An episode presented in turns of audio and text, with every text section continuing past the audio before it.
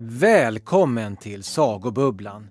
Det är jag som är Mikael Rosengren och idag ska vi lyssna på en saga som min sagomakare kollega Cecilia Rojek har skrivit.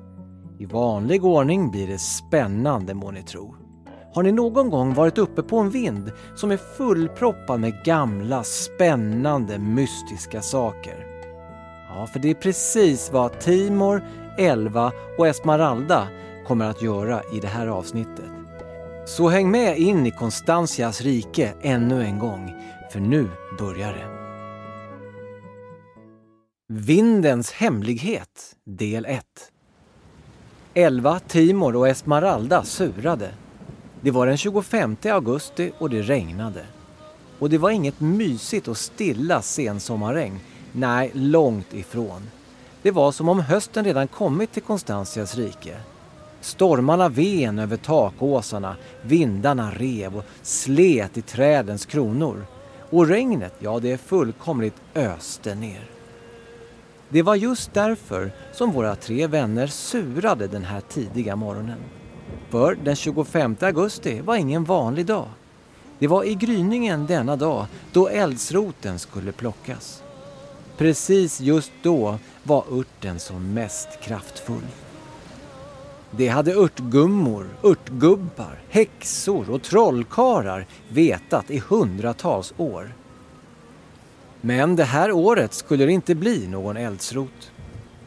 De hade samlats i biblioteket. Barnen stod tryckta mot raden av fönster som vette ut mot Slottsparken och regnet smattrade hårt mot glasrutorna och himlen var kolsvart. Ändå hoppades barnen på att det snart skulle sluta regna. Aurora strök handen över Timors kalufs, smekte Esmeraldas rygg och tog Elvas hand. Så ja, vi plockar örten nästa år och eftersom vi inte kan skörda den i år lär det finnas mer än någonsin då, försökte drottningen uppmuntrande. Men jag skulle ju få min första flaska med eldsrot i år, började Timor och tryckte näsan mot det kalla fönstret. Hans röst darrade en aning. Det lät som om han var på väg att börja gråta. Jag, jag kan inte vänta ett år till. Men du vet, Timor, att eldsrotsblomman den sluter sig när det regnar och den kommer att ruttna om vi plockar den en dag som denna. Aurora gjorde en vid gest mot fönstret. Elva suckade. Inget känns kul längre, sa hon. Esmeralda nickade. Hur ska vi klara oss ett helt år utan eldsrot? Jädra regn! Hopp. Så får man inte säga, Esmeralda lilla. Men hon sparkade till sin eh, vandringsryggsäck och det var den som hon skulle ha samlat eldsrotsblommor i. Aurora kunde inte låta bli att dra på läppen. Ah, vilket sorgligt gäng, tänkte hon. Vad sägs om att hitta på något roligt inomhus? föreslog hon istället. Motvilligt släppte barnen blickarna från slottsparken och vände sig om. De suckade ljudligt och hängde med axlarna. Esmeralda suckade mest av alla. Men så plötsligt glimmade det till i hennes gröna ögon. Hon hade kommit på en sak. Slottsvinden. Sedan flera år tillbaka var hon strängt förbjuden att vistas där. Hon hade ändå tjatat om att få gå dit med Timor och Elva men varje gång blivit nekad. Kung Constantia och drottning Aurora hade sagt att det var alldeles för farligt och förklarat för henne att trapporna upp till vinden på sina ställen rasat samman och att många av golvplankorna på vinden var förmultna och trasiga. Till det visste ingen egentligen vad som förvarades där. Slottet var ju närmare tusen år gammalt och vinden var enorm. Det viskades om att det förvarades farliga och alldeles väldigt hemliga föremål där. Men den här olyckliga dagen tänkte Esmeralda försöka igen. Eh, det skulle vara... Det skulle vara bra om vi får... Eh, började hon trevande. Om vi fick undersöka slottsvinden? Aurora såg tveksam ut. Hon skulle just säga nej när Timor gav henne hans allra mest sorgsna ögon. Ett äventyr på vinden är nog det enda som skulle få oss glada igen, sa han, så bedrövat han kunde. Just i det ögonblicket kom betjänten Josef in i biblioteket. Ursäkta mig drottning Aurora, men eh, om du är tveksam så kan jag följa med barnen upp på vinden. Aurora log mot honom, men hon såg fortfarande tveksam ut. Ni kan förvilla er i mörkret där uppe och jag är rädd att ni gör er illa. Jag förstår din oro, bästa Aurora, sa Josef och la sin hand på hennes axel. Men jag lovar dig att se till att ingen kommer till skada. Aurora stod tyst en stund och såg på barnen. Ja, låt gå för den här gången då, sa hon till slut. Men prick klockan 15 äter vi tillsammans i slottsköket och då förväntar jag mig att ni är på plats, hela och rena. Hon log varmt och lämnade rummet. Josef hade snart tänt ljusen i alla fyra kandelabrar. Han räckte varsin kandelaber åt barnen och det starka skenet från de brinnande ljusen lyste upp deras ansikten. Esmeralda hade nästan glömt eldsroten och ryste av förväntan. Hon kände sig glad och lycklig igen. Äntligen, tänkte hon. Äntligen! Vi tar vindstrappan i det västra tornet. Det är den mest intakta. De övriga tornen är alldeles för osäkra, förklarade Josef. Det skramlade som från en gammal myntpung när han lyfte ner nyckelringen med nycklarna till västertornet från sin krok. Jag vill att ni går efter mig barn, fortsatte han sedan och gav dem en allvarlig blick. Följ varje steg jag tar, inga avvägar eller krumbukter. Okej, okay, svarade barnen i kör fast de knappt begrep ett ord av vad han sa. Josef låste upp den gamla dörren till västertornet. Den gav ifrån sig ett gällt gnällande ljud när den gled upp. Inne i trapptornet var det mörkt och fuktigt. Det saknades fönster. Taket var vitt av spindelnät och många av trappstegen så utnötta att det knappt fanns någon plats att sätta foten på. Jag förstår nu varför vi inte har fått gå upp här tidigare, viskade Timor. Mm, svarade Esmeralda och Elva. För varje trappsteg de tog blev den smala stentrappan allt brantare. Stearinet rann från ljusen och kandelabrarna kändes tunga i barnens händer. De flåsade och pustade. Hur går det? frågade Josef. Han hade stannat upp och drog nu bort ett tjockt lager av spindelnät som lagt sig över hans mörka rock. Timor ryste till när han såg några feta, blanka spindelkroppar försvinna in i en hålighet där murbruket hade släppt. Det går fint, svarade Esmeralda och Elva. Men eh, Timor rynkade pannan. Eh, vet du Josef, började han trevande. Jag tror jag kilar ner igen. Nej, svarade Josef. Du får inte gå ner för trappan själv. Du får nog vara så god att följa med oss upp ändå. Men ja, det är inte många trappsteg kvar. Håll ut, Timor. Timor suckade och fortsatte. Då kom en kraftig vindpust. Ljusen i kandelabrarna dog ut och med ett högt dån slog dörren till västertornet igen. Med ens blev allt tyst och kolsvart. Slut på del 1. Del 2. Ta min hand, sa Josef. Esmeralda trevade i mörkret. Efter något som kändes som en evighet fick hon till slut fatt på hans trygga, varma hand. Och så tar du Esmeraldas hand, Elva, fortsatte Josef. Jag har den nu, hördes Elvas röst. Och nu har jag Timors också, fortsatte hon. Bra, svarade Josef. Gå nu sakta, sakta de sista trappstegen upp. En nyckel vreds om och Josef slog upp vindsdörren.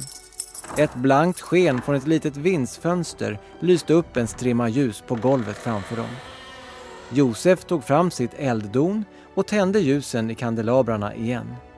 Ett milt, varmt ljus spred sig runt om i mörkret.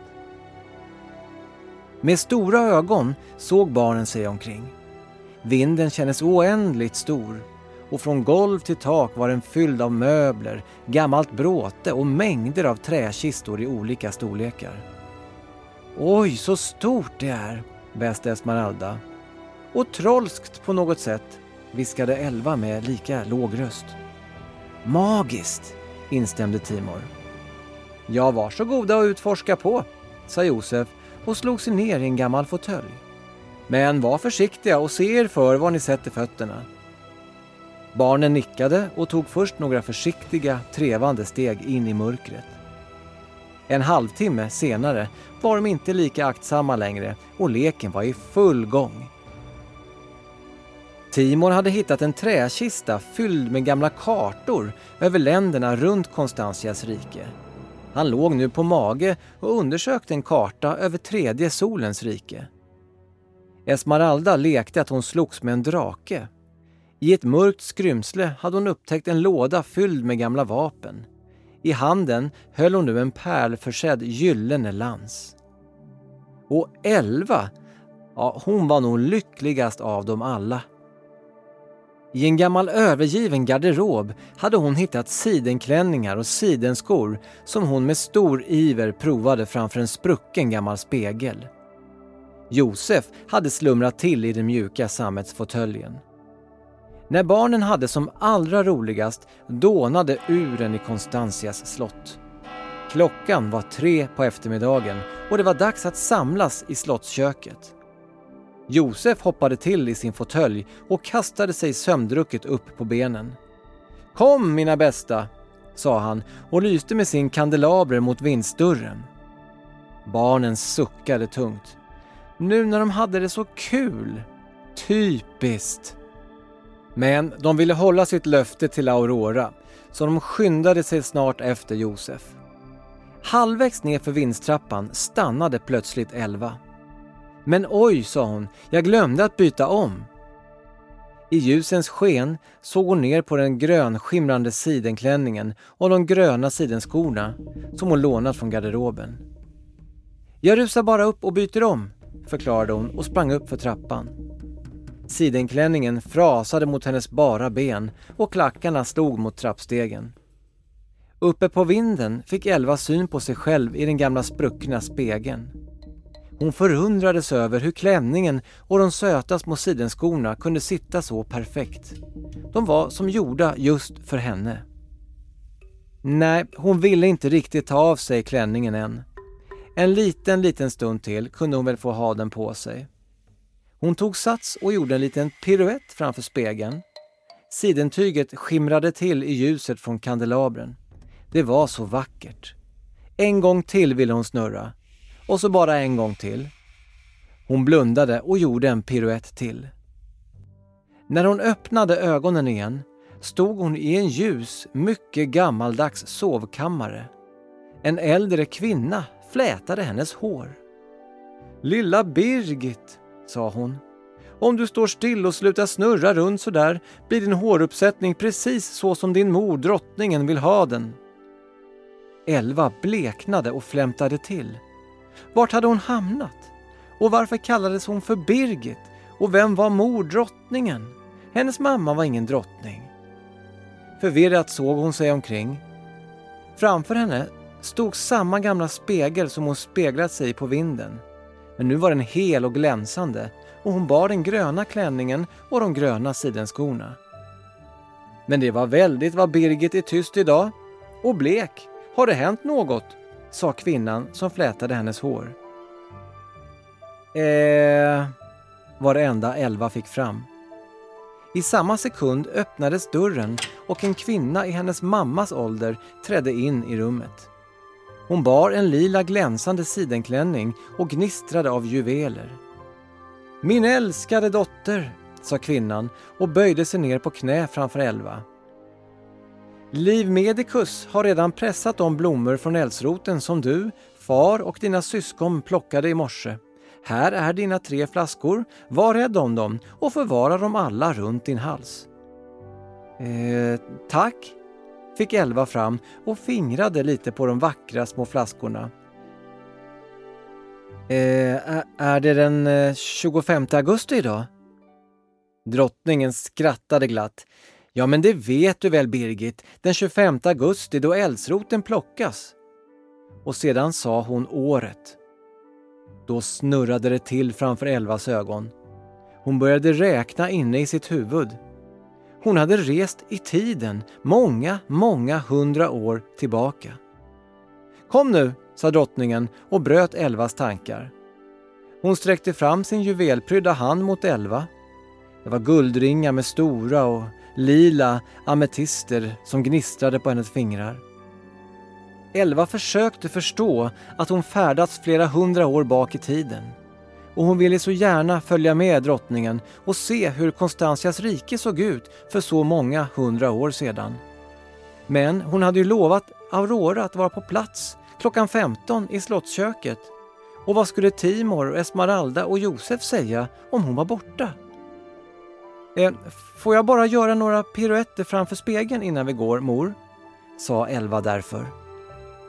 Drottningen log varmt mot henne. Ja, gör du det, lilla Birgit. Och Elva ställde sig framför spegeln och snurrade och snurrade. Hon slöt sina ögon och snurrade igen.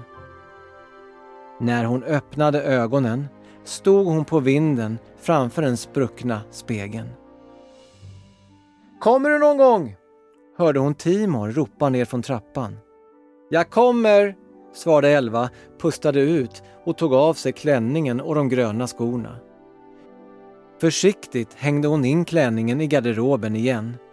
Skorna la hon i samma ljusrosa ask som hon hittat dem i. Sedan stängde hon vindsdörren efter sig. Runt hennes hals hängde tre flaskor med eldsrot. En till Esmeralda, en till Timor och en till henne själv. Slut. Vindens hemlighet är skriven av Cecilia Rojek och berättad och producerad av mig, Mikael Rosengren.